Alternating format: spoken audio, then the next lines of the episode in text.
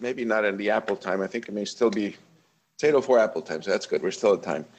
Uh, welcome to Grand Rounds. At just a, a, some very important announcements. So we have, uh, as you know, from in the midst of the uh, COVID pandemic, uh, uh, we want to follow our own guidance. And uh, one of the guide, one of the things that we want to do is to make sure that our healthcare providers are stay safe and healthy.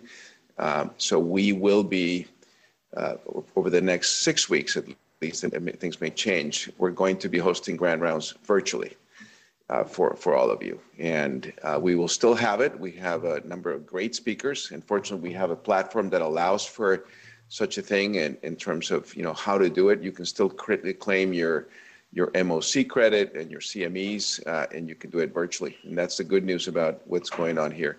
Um, a couple of other things about uh, uh, COVID-19. that Connecticut Children's uh, is preparing for uh, for the pandemic. Uh, we have a task force that meets uh, daily uh, for a couple of hours, and and the main uh, the main uh, charge to the task force is to develop scenario planning so that we we know what to do if if a kid shows up in the emergency department, if one shows up, if three show up, if five show up, or if 15 show up, and they're a little you know each one is going to be a little different.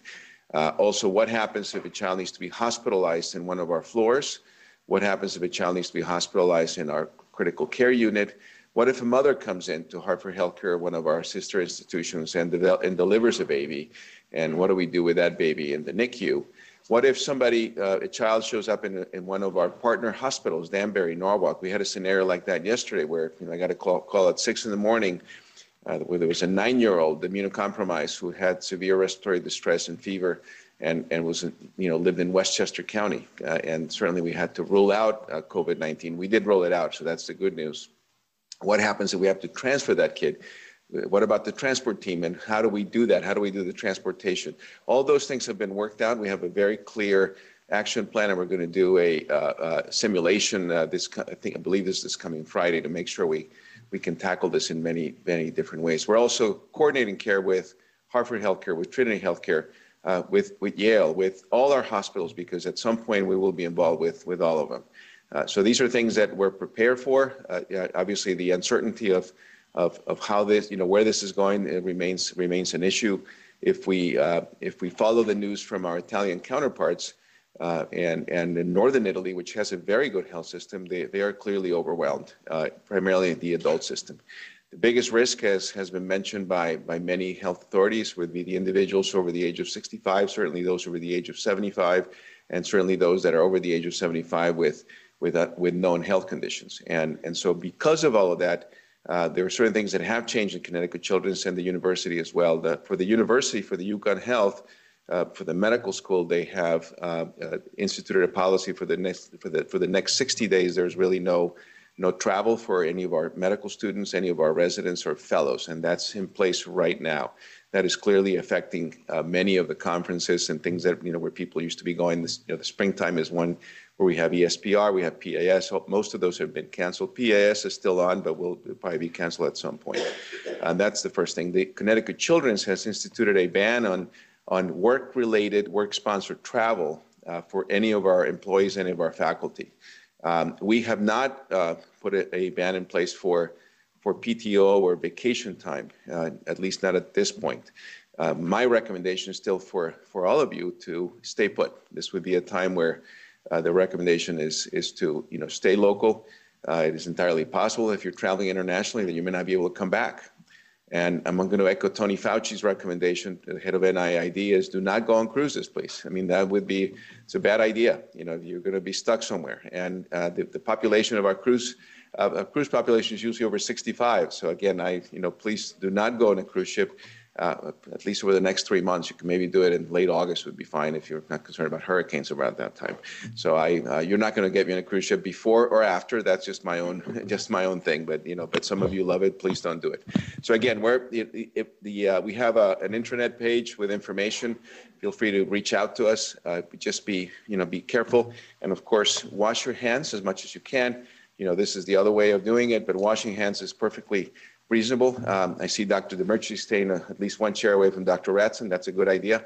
Uh, and, and so this will be a time that, you know, my, the, the, the Colombian way of doing things, which is we hug a lot and kiss, we, you, we're probably not going to be able to do that for a, for a long time. So with that, I'm going to ask Dr. Wang to introduce our speaker. Thank you.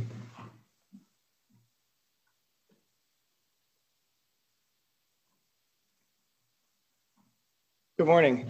I have the uh, honor of introducing our next speaker, who is also the newest member to our provider staff at Elite Sports Medicine. It's Allison Crepeau. She uh, started with us in the fall, and her first uh, monumental project was the birth of her son, Archer, and uh, earlier. And now she is back from maternity leave, and she's full speed ahead uh, in clinic and the OR. Her training uh, is extensive uh, medical school at Georgetown, residency at Stony Brook, uh, Arnold Palmer's Children's Hospital for a pediatric uh, or pediatric fellowship, and then um, Boston Children's and Harvard for an adult and pediatric uh, sports medicine fellowship. Her practice started in Virginia. She's been there for several years, very successful practice. In addition to taking outstanding care of her patients, she's also been involved in multiple organizations, including the uh, Pediatric uh, Sports Medicine uh, Research Group, PRISM. And uh, we're so lucky to have her. Today, she's going to speak to us about the female athlete, a very relevant topic. Uh, I've seen this, the females in sports grow immensely in my career. Uh, it, I was kind of looking back to see when things happened. Did you know that, that the first woman to run the Boston Marathon wasn't allowed until 1967? In Iowa, girls basketball is six on six, where three women can't cross half court because it's too rigorous to run the whole court. Um, and that, that wasn't, that didn't end until the early 90s.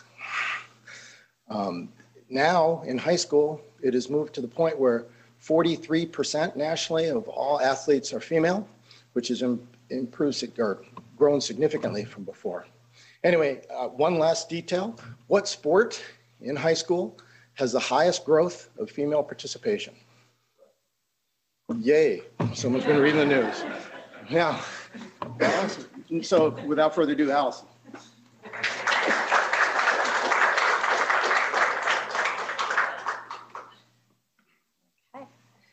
Thank you so much for inviting me here. Um, I did not realize we could plant people in the audience to answer our questions correctly. so um, today I, I tried to pick a topic um, that would cover sort of a whole bunch of different areas.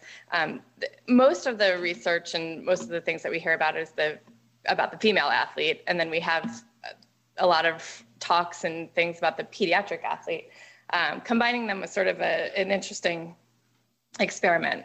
So um, actually, as Dave was saying, uh, I'm, I'm going to go, go over a brief history of women in sport uh, and then go over some female specific concerns. So basically how things like the female athlete triad, or as we now talk about it, relative energy deficiency in sport uh, relates to our athletes. Uh, we'll go over stress fractures, ACL injuries, shoulder instability, femoral acetabular impingement and concussion. And then I'm going to give a brief plug uh, about some talking points for early sports specialization as um, people may be getting questions from their patients or patients' families. So, as we just discussed, um, well into the 1900s, uh, it was believed that physical, intense physical activity was harmful for women. Uh, and they thought that this would increase masculine behavior, harm our reproductive health, and cause anxiety. So women were essentially protected. They were allowed to participate, but in non-competitive sports. In fact, these were called play days, where basically participation was emphasized over competition. And this lasted uh, for a long time, 1920s up through the 1960s. Uh, it was just about participating, but not, not too aggressively. Uh, most people will point to Title IX of the Education Amendments Act in 1972 as really the turning point for women's sports. Um, this uh, statement basically no person in the United States shall, on the basis of sex, be excluded from participation in, be denied the benefits of, or be subjected to discrimination under any educational program receiving federal financial assistance. So this included and mainly uh, focused on the colleges, but also included high schools and down to the elementary school level. So really it was the, the change in college sports that sort of trickled down into, uh, into increasing participation for women across the board. Um, there's actually, looking through the history, there was a sort of separate uh, association set up for women's athletics, which was the Association for Intercollegiate Athletics for Women. Um, this organization existed from 1971 to 1982. Um, it really placed priority on academics, so uh, they did not allow scholarship ability. Um, there was a minimum GPA, which for women to participate was higher than for what the NCAA held men to. Um, this organization peaked, uh, at, or at its peak, there were national championships held in 19 sports with 960 colleges and universities. Um, but what I found interesting was that 90% of these teams were coached and administered by women. Um, unfortunately, this organization ultimately was sunk basically battling the NCAA. Um, and so when we talk about the NCAA, it's been around for a very long time. Dating back into the 60s, there was generally a lack of interest in women athletics. Um, the postseason tournaments were for male sports only.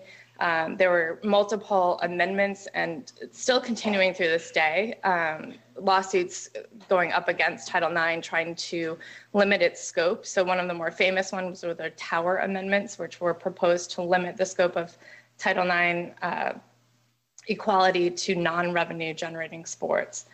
But uh, ultimately, the NCAA um, did gain women uh, women's sports and members. They lured members away from the other organization, and the first national championships for Division One women's athletics in the NCAA was actually held in 1981, which I was sort of shocked at. Um, participation in women's athletics has since tripled. Um, and really, that's at the collegiate level. Uh, on the lower level, it's it's grown exponentially. Um, but the leadership has changed. So right now in women's sports, only 43% of coaches are female, 18% of athletic administrators, and 17% of athletic directors. So there's still significant underrepresentation uh, among the leadership in women's sports, despite the fact that our participation has grown so much. So what are the benefits of sports? Why do we want our young girls to participate in sports? Um, there's been uh, multiple studies that have shown that uh, females who participate in sport have better grades, um, and that's really at the high school level. They're less likely to have unintended pregnancies. They have higher self-esteem and self-confidence, lower levels of depression. They're actually more likely to be employed full-time after college graduation. That applies to collegiate athletes um, and they're more likely to exercise into adulthood. And arguably, maybe that's the most important thing. So we know that sexual dimorphism and sex-based differences exist throughout the musculoskeletal system, um, but there's really been sort of limited uh, study based looking at these sports injuries and how they differ between males and females. But we know that there are differences in the incidence of various types of injury, there's differences in the presentation, and there's differences in outcomes. And there's a lot more work needed to study this. Uh, so it has been looked at actually in the pediatric athlete. So looking at sports related injuries, just to get a sense of what our kids are doing, looking at females versus males, age 5 to 17, um, it was found that females actually sustain more overuse injuries. They have more soft tissue type injuries and more lower extremity and spine injuries, whereas our male athletes have more traumatic injuries, um, more bony injuries or fractures, and they're more likely to have upper extremity injuries. Um, and interestingly, though, the ACL injury percentage between males and females in this age group uh, is, is almost equal. So certainly for the males, um, we always think of football. So football is sort of a is one of the main differences when you're looking at males versus females. That's the one sport that's not equal between the two. Otherwise, you know, when you talk about things like soccer and basketball, you can compare them side to side. So looking at some female specific concerns. So we'll start with the female athlete triad, and I apologize, Dave, I'm going to talk about the triad for now. um, but this was initially described in, in 1992 um, to include three items. So disordered eating, amenorrhea, and low bone mineral density.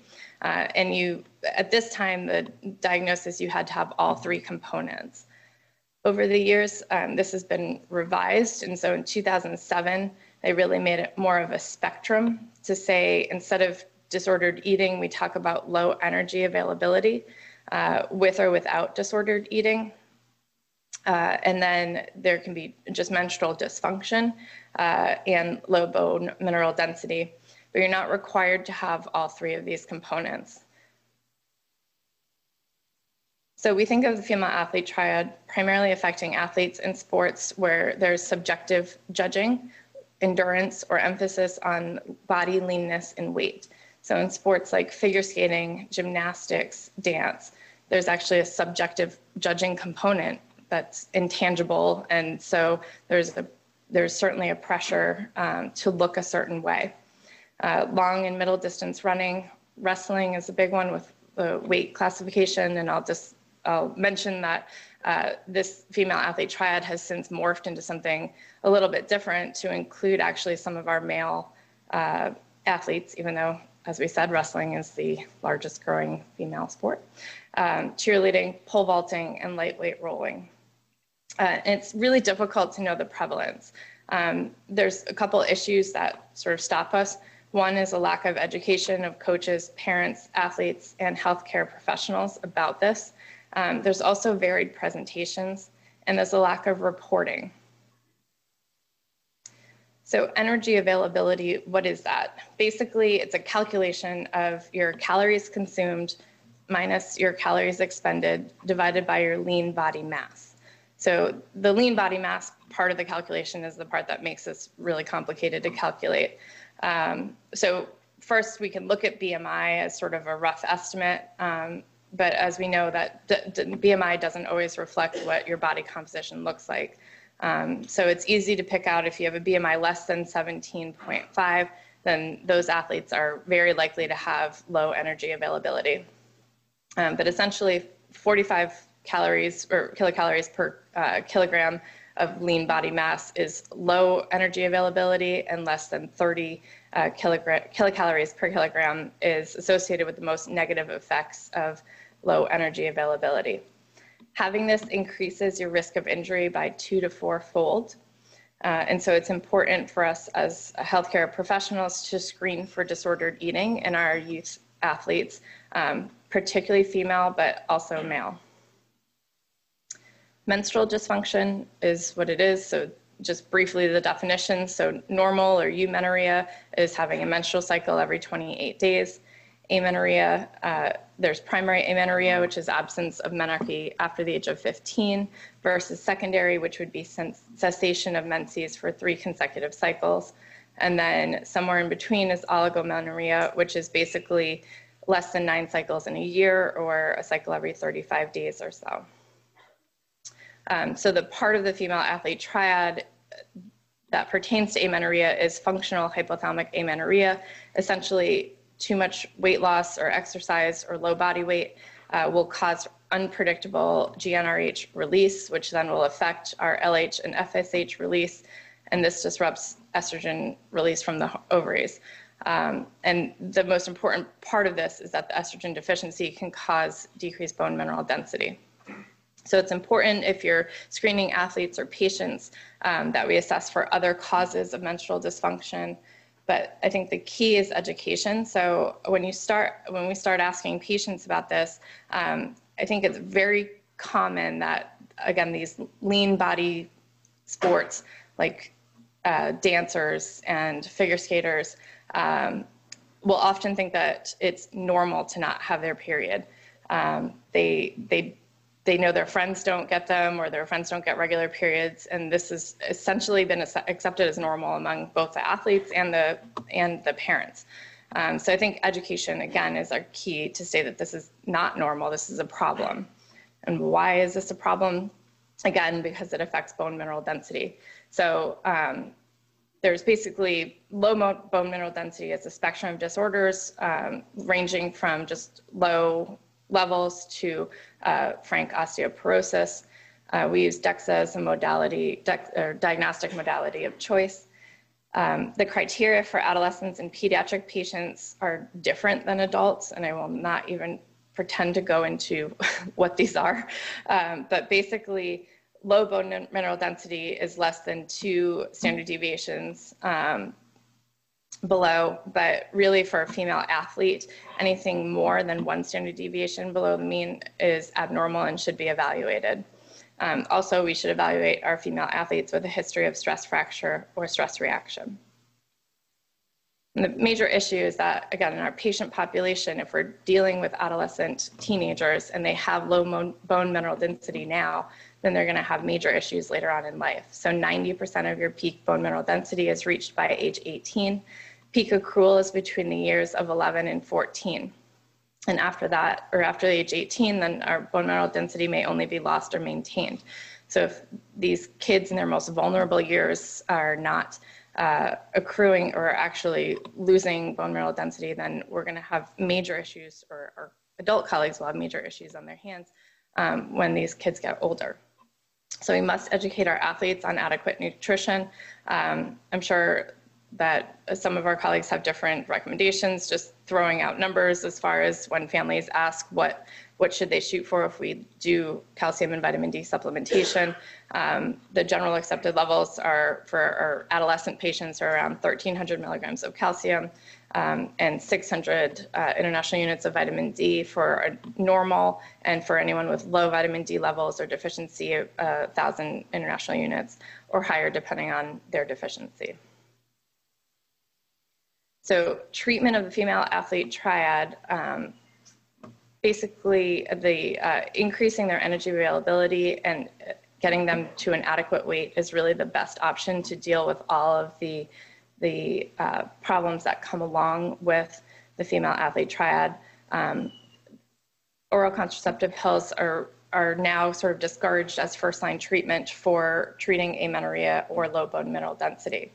And this is certainly a challenge in some of our younger athletes. So, um, our peripubertal female athletes um, who haven't started their menstrual cycles still can get stress fractures, and that's a really challenging uh, group of people to, to treat. Uh, also, approach may be multidisciplinary, so this can involve physicians, uh, registered dietitians, and uh, potentially mental health professionals. So again, this is revised, this idea was revised again by the International Olympic Committee in 2014 to discuss relative energy deficiency in sports. Um, and this is basically just a broader and more comprehensive description of this phenomenon. Um, and also, it's not limited to female athletes. So, male athletes can be affected, obviously, not um, from the menstrual cycle standpoint, but with low, low bone mineral density um, and stress injuries. Um, so there is a screening tool available. Um, there are actually, a lot of these questions are found on the standard pre-participation evaluation form. Uh, so just if you ever go through the questionnaire part of that form, um, there are questions about if you limit your diet or limit what you eat, if you're worried about your weight or how you look, are you trying to lose weight? Um, and so I think making sure that we uh, screen for uh, any sort of menstrual dysfunction or disordered eating is important. And then educating our athletes on the uh, necessity of proper nutrition is a huge component to dealing with this. So just a word about stress fractures. Um, looking at a prospective study of, sorry, I can move this. Here. Okay, looking at a prospective study of adolescent and young adults, um, the overall incidence risk uh, for stress fractures or stress injury was 10%. Uh, but if you had one risk factor or one component of the female athlete triad, then that risk increased to 10 to 20 or 15 to 20%. And then from there, it sort of skyrockets. Oh no. Oh, there we go. Um, so two to three risk factors uh, or components of the female athlete triad increase that risk to 29 to 50%. And the biggest combinations were if you have low bone mineral density and you're exercising in a structured manner more than 12 hours a week, then that risk of stress injury went up to 29%.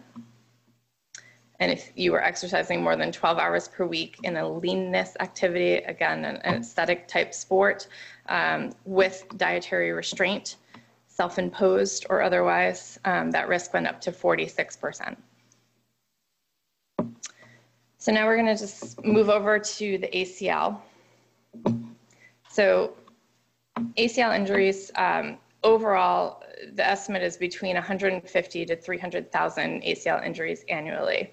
And there are many, many sex-based differences. And this is one area that there is quite a bit of research um, differentiating female athletes from males. So female athletes are more likely than males to tear. Uh, so even though the overall incidence uh, of ACL injuries is higher, the overall number is higher in males because of increased sport participation. Um, females are 1.6 fold, uh, have a 1.6 fold greater rate per athletic exposure. So each time they go out for practice or a game is an athletic exposure um, in high school. And the peak incidence is again our our um, adolescent or uh, high school female athlete population. Female athletes are also more likely to re-tear. And some of the risks that have been teased out are those younger than 25 and those with smaller graft sizes. So I'll get into graft choice later. Um, but in general, uh, if you have a small, if you reconstruct a small ACL, um, then their likelihood of tearing goes up or re-tearing. Um, females are also more likely to tear their contralateral side. So this is something that we counsel all of our patients about. Once you tear one of your ACLs, a lot of our focus is going to be on not letting them tear the other side. Um, for female athletes, greater than 70% of these injuries result from non-contact injuries. So that's a big difference from our male athletes. And female athletes are also more likely to not return to sport after an ACL injury. So if anybody was a Olympic addict like I am, uh, we actually watched Abbey D'Agostino tear her ACL on live TV during uh, the last Summer Olympics. So what are the differences? So we divide the, the reasons for why this is such a female problem uh, into non-modifiable risk factors and modifiable risk factors. So the non-modifiable risk factors are the ones that we really can't change or probably we can surgically, but no one's going to go through and fix all of the issues. Um, so some of the issues are that females tend to have more femoral anteversion, which is turn in at the hips.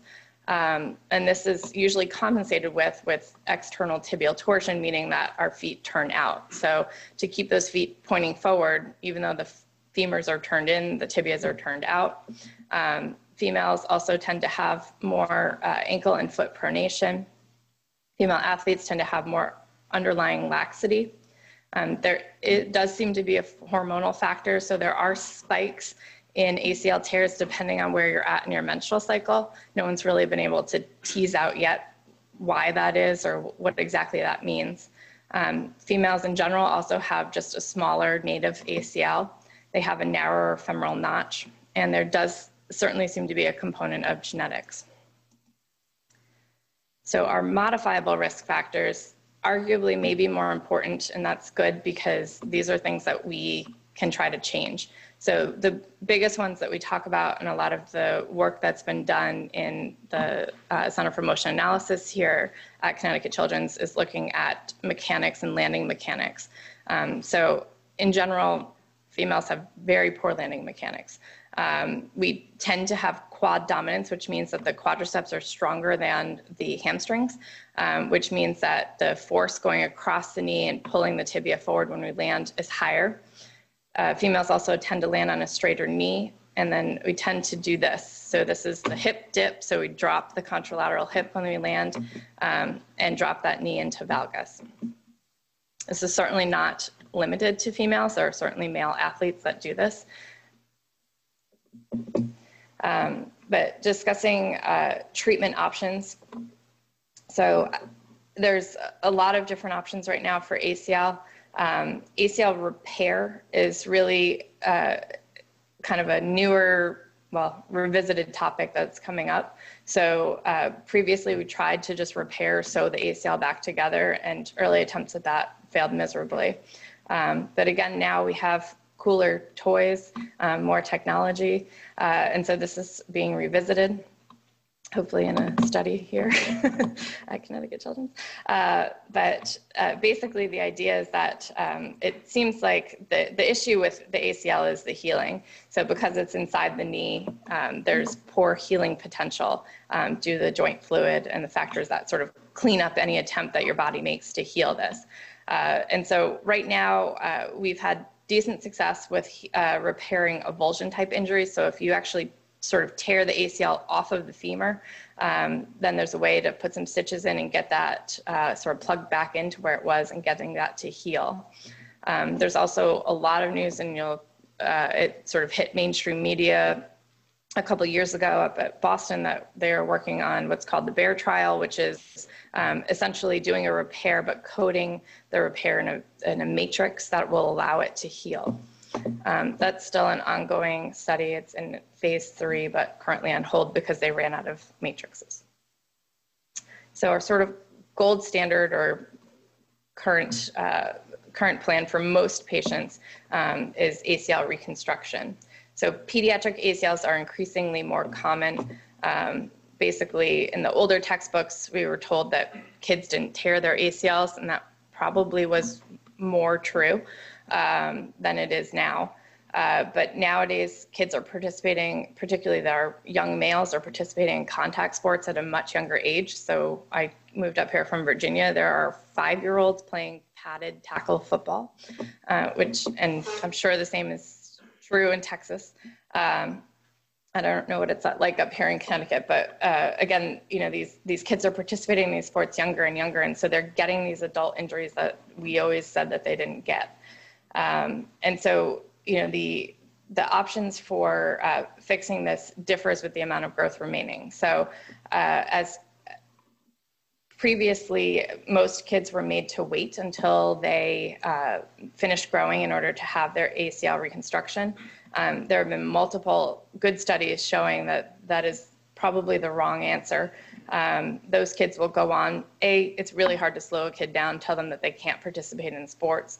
Um, B, they will go on to tear their meniscus and uh, injure their cartilage.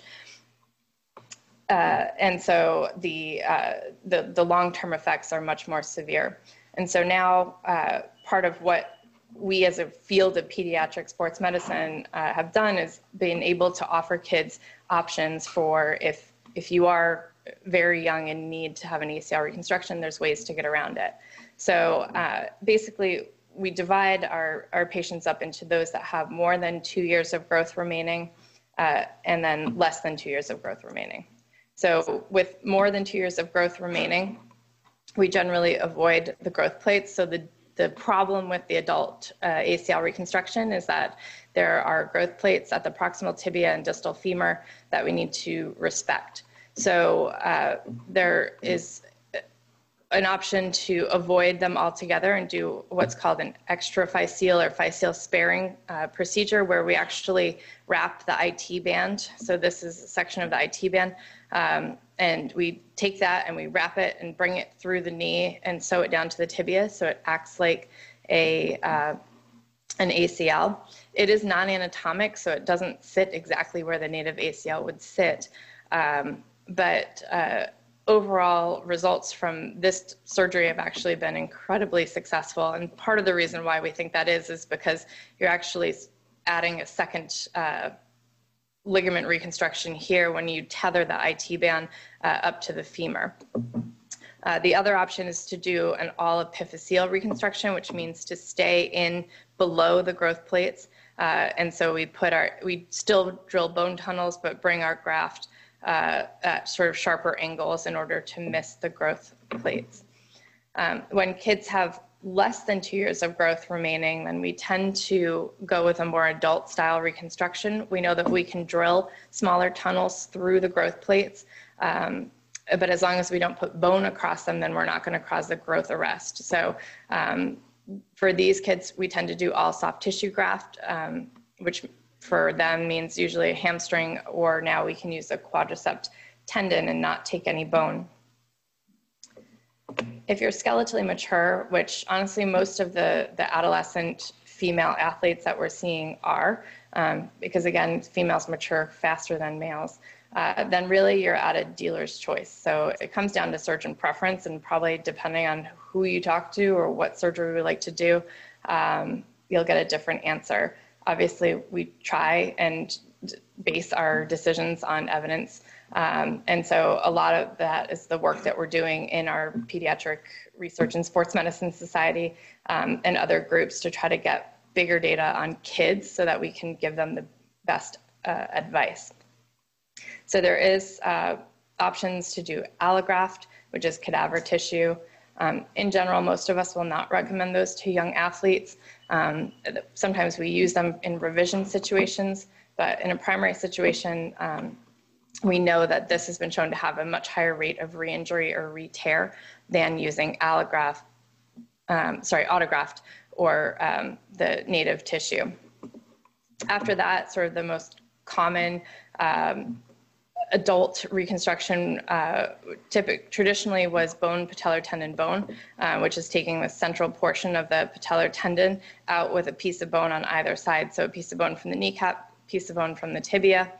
Um, the benefits of this are the size of the graft. So anytime we're taking a piece of something, we can select how much of it we'd like to take. Um, so we can get bigger grafts. And as we said before, uh, graft size is directly correlated to uh, the risk of re-tearing that graft.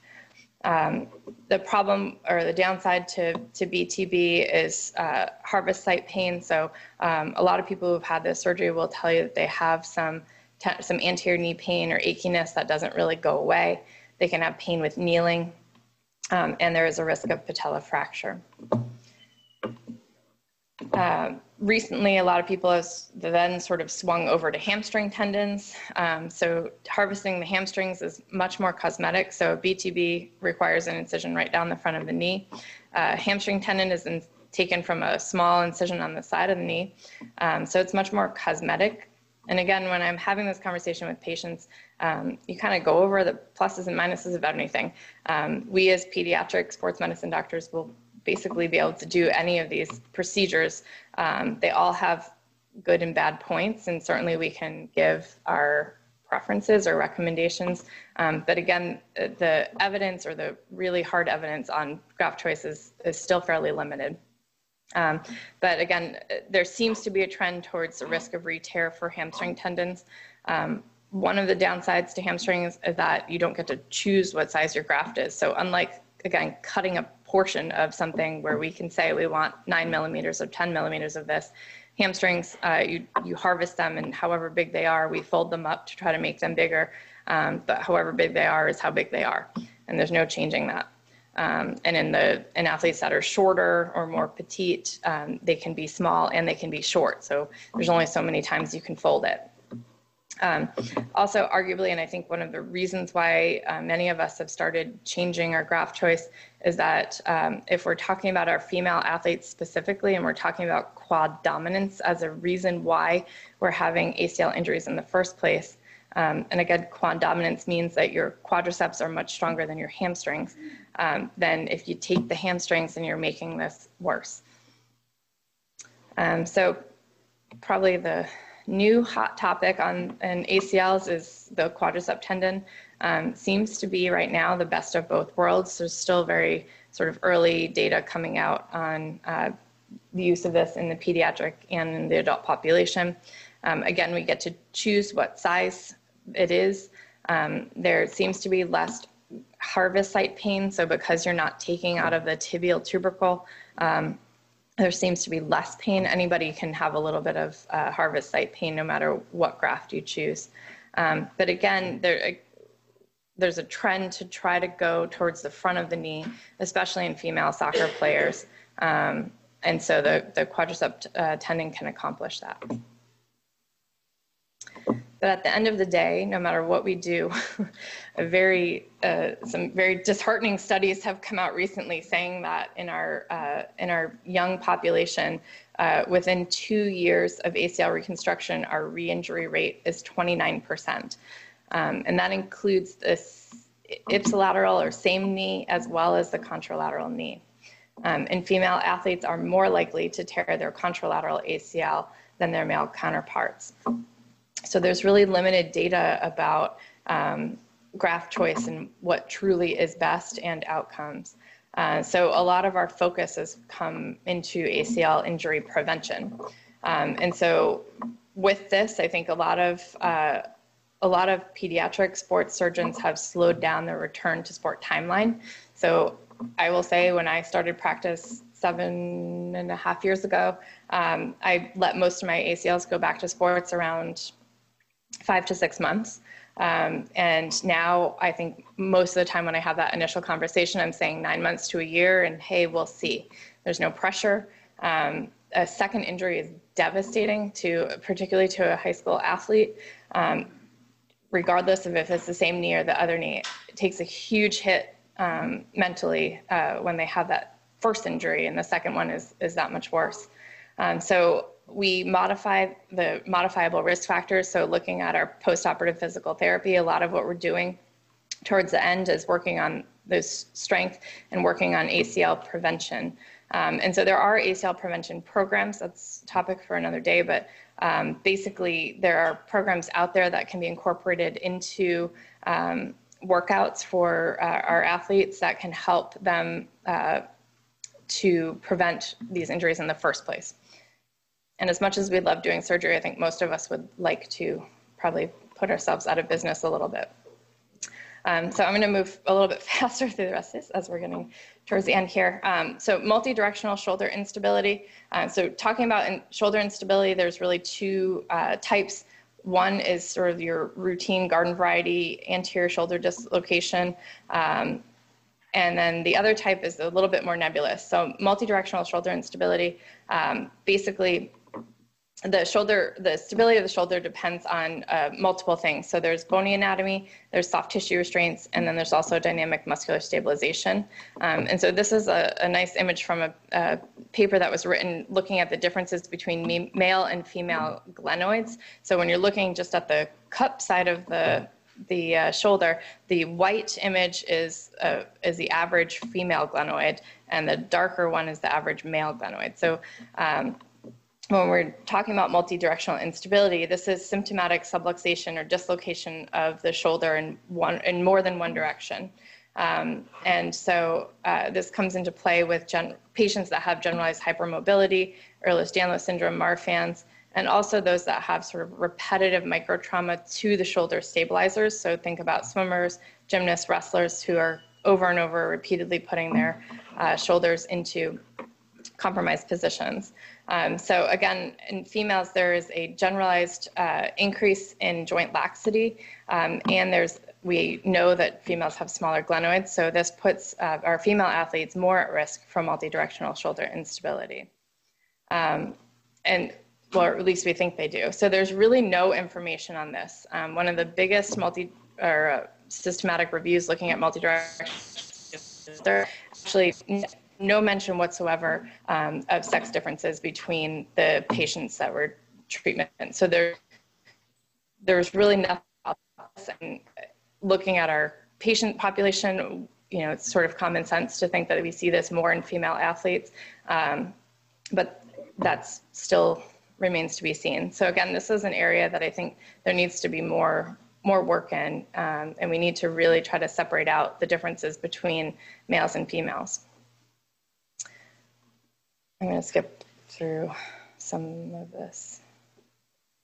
Um, so treatment options for multidirectional shoulder instability. Um, basically, uh, we were told back when I trained that it was physical therapy, physical therapy, and physical therapy. Um, I think we still uh, believe that a, a, good rehab program is important um, to work on scapular motion and shoulder position, work on core strengthening, rotator cuff, um, and uh, in general, we say people should try at least six months of physical therapy. Um, if anyone's ever tried to get their patient into physical therapy with a 30 visit limit, um, you know that six months is difficult. Um, and so that's not to say that we jump to surgery, but um, there certainly are times when surgery is appropriate. Um, there's really two different types of surgeries that we do for this. So one is arthroscopic, where we basically tighten up the capsule. Um, so as I tell my patients, it's basically like taking up fabric. So this is the glenoid here. The labrum is this ring around it. And uh, these are sutures that basically pull up the, the capsule tissue to sort of decrease the space. Um, and then a little bit more aggressive uh, would be the open inferior capsular shift. So just really is an open procedure where we take the capsule, cut it, and then sort of fold it over itself to make it tighter. Um, I would say, uh, you know, again, there's very limited uh, data. There's studies that show that arthroscopic capsular plication um, works just fine. Uh, but I think your patient choice is very important. Um, so if you have somebody that just has significant underlying ligamentous laxity, um, there's a good chance that they're going to fail that procedure. Going back to traumatic uh, shoulder instability, this is caused by a shoulder dislocation. The good news is this is one of the few times that males have it worse. So initial injury two times greater in male athletes and recurrent injury, one of the major risk factors is being a male. Um, briefly, femoral acetabular impingement uh, around the hip. So there's basically, um, we know that bony anatomy and abnormalities around the hip can cause injury to the labrum. Um, and so there's really three types of this um, that we talk about. There's cam, so the femur can have an extra bump on it, which is the top image. Um, the uh, alternative is that the acetabulum or the socket can be overcovered, um, and that's the bottom image, or there can be a combination of the two. There's a lot of sex-based differences that have come out around hip arthroscopy. So males are more likely to have cam lesions, and that top image is typical what a male picture would look like. They have uh, larger lesions. They have, in general, less range of motion of the hip, um, whereas females can have more subtle findings. So their bony anatomy does not look as exciting. Um, but they can still have symptoms. And part of that is that females tend to have more anteversion of their hips. Um, they're more likely to have dysplasia of the hip.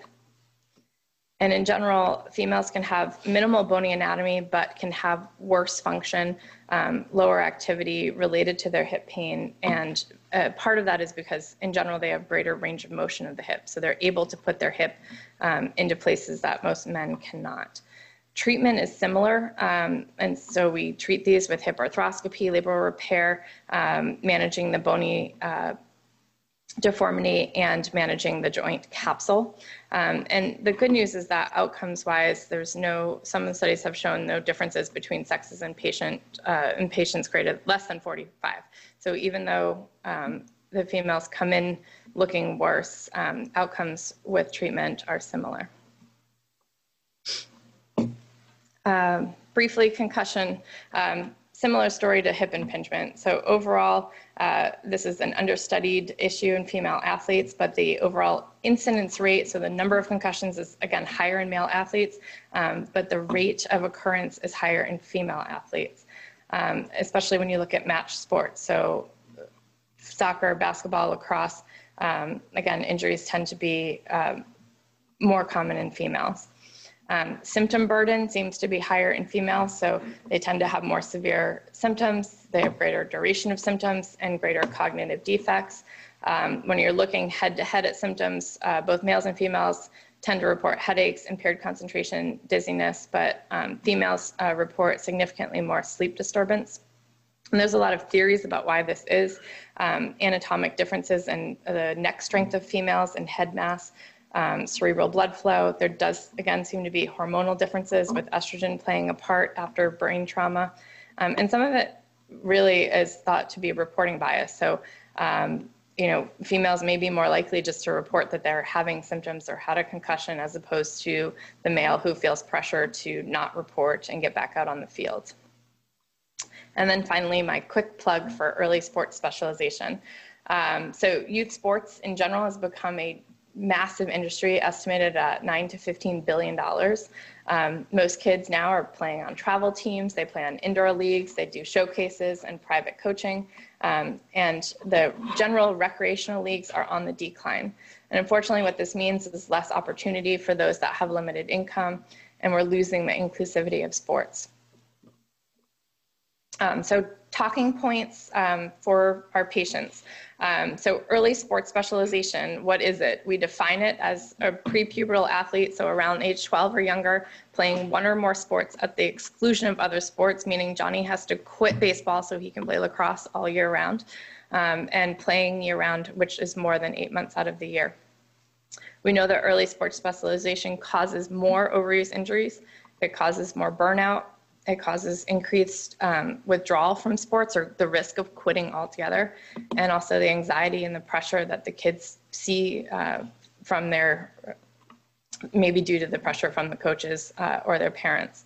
And we know that this is detrimental to the long term physical and mental health of uh, these athletes. So, one of the things I hear all the time these kids come in and you know mom and dad mentions that you know they need to get a college scholarship if they want to go to college and they need to get that athletic scholarship. And the reality is that only 2% of uh, high school athletes will go on to play college sports. So uh, probably not the place to be putting all your eggs. Um, we know that multi athletes so those that play multiple sports have actually better success at the adult level so that would be the collegiate or professional level um, they have better movement patterns. So doing multiple sports rather than doing one sport, even as a little kid, um, means that we have better movement patterns in the way that they move. Um, they don't overdevelop one particular muscle group, um, and they also have decreased injury rates. And maybe again, more importantly, they develop a lifelong love of physical activity and sports. There are some exceptions. Um, and most notably, those tend to be the ones where your peak performance is very early on in life. So, gymnastics, figure skating, dance. Um, most of those athletes, if they're going to make it to, um, say, the elite level, um, they they do specialize very early. So, most of the gymnasts that are that are getting up to the elite level are, you know, practicing 30 to 40 hours a week, um, even as young as age 10. But what do we tell our patients? So um, I would argue that, you know, put in a plug to encourage them to play multiple sports as long as possible, ideally not in the same season. So this, this problem is not solved by letting them play three different sports at the same time. Um, they should be allowed to take time off, so one or two days a week where they don't have a sport, um, and perhaps two to three months out of the year. You should watch for burnout. So, are they still enjoying it? Do they start dreading going to practice? Um, are they having more injuries? Some of that some of the injuries may be legitimately because they're overtraining, and some of them may be because something else is going on. And then try to watch for overscheduling. Again, as Dave mentioned, I have a three-month-old, so I'm not in this yet. But my uh, a lot of my college friends will tell me that their nine and ten-year-olds are now being asked to drop all their other sports to play a single sport. Um, and they're overscheduled. There's something every single day of the week, if not multiple things on each day. Um, and the bottom line is that kids need time to be a kid and they need to have free play, which actually develops, again, their motor skills better. Um, and in general, there are sex-based differences in our, in our uh, injuries. We need to do better studies um, and make sure that our tools for validating these are, are equal. And there's my little guy. Thank you.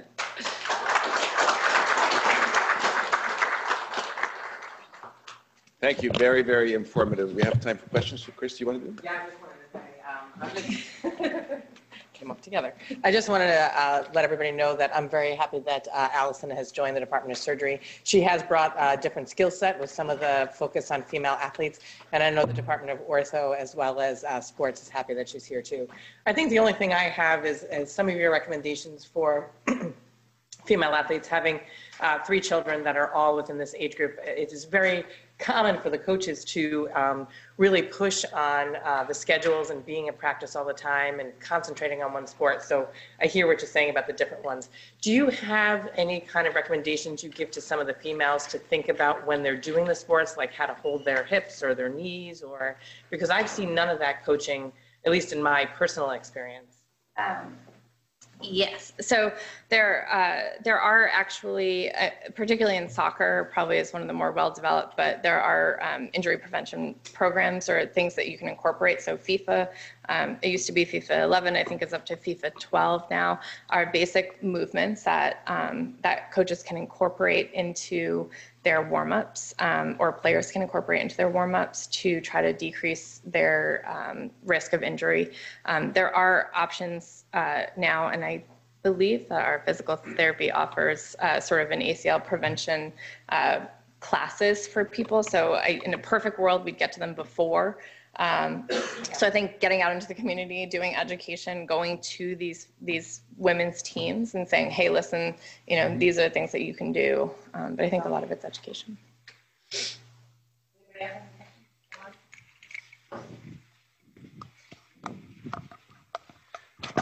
Great, great presentation. Can you comment on, uh, especially for soccer, for, you know, heading the ball? I mean, some of the, some of the leagues have now, uh, really for the younger crowd, have actually banned uh, uh, heading the ball. What are you, what are your thoughts on that? Um, yeah, so there are uh, very discrete rules now about uh, at what age athletes can start doing that. Um, and so I think, you know, trying to follow the recommendations or making sure that the coaches are aware of the current recommendations out there as far as at what age they can start. Um, a lot of the concussions aren't so much the head hitting the ball, it's two people going up for the ball at the same time and hitting each other. Um, and so I think you know the, the the prevalence of concussion, and again, my I have fabulous colleagues that deal a lot more with concussion than I do, um, but they uh, but th- this is a huge issue. No, no. No, no, just that, that I think you mean, you need to separate concussion from cumulative trauma. Uh, and that's, I think, where the changes have occurred. Uh, the concussion rate of heading the ball um, is extremely low, zero in, at, at, the World Cup level, but the collisions, of course, can cause injury. But it's the cumulative trauma of our, our pediatric athlete that we have to worry about. So the repetitive, non-concussive blows, that's what the concern is. That's why the rules are changing. Because now some studies are showing that that has long-term effects. I, am sorry. I just, no, really admit.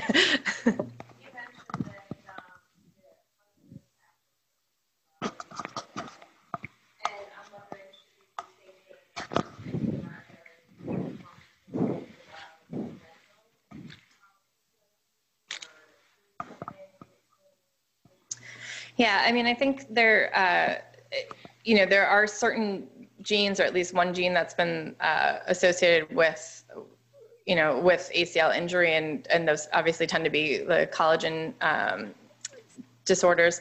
Uh, I don't know that we have enough information yet, but it certainly uh, doesn't hurt to ask, you know, if if mom or siblings have torn their ACLs because you, you tend to see um, this running in families. And I think, again, if, if you can identify those people and then maybe help get them into an ACL prevention type program, or at least make them aware of that, then I think perhaps we can, we can help stop this. Million dollar question, are you going to have your son get into yeah, the big question: Are you going to let your son play football? Yeah. Um, I don't know about football, but again, he's you know by the time that happens, I don't know where we'll be. Um, this is evolving so quickly right now, um, as far as you know, thoughts on on these collision sports that uh, we'll have to see where where he's at. But I have a feeling that it's not in his genetics to to be football. So we'll see. He can play lacrosse. Thank you very much.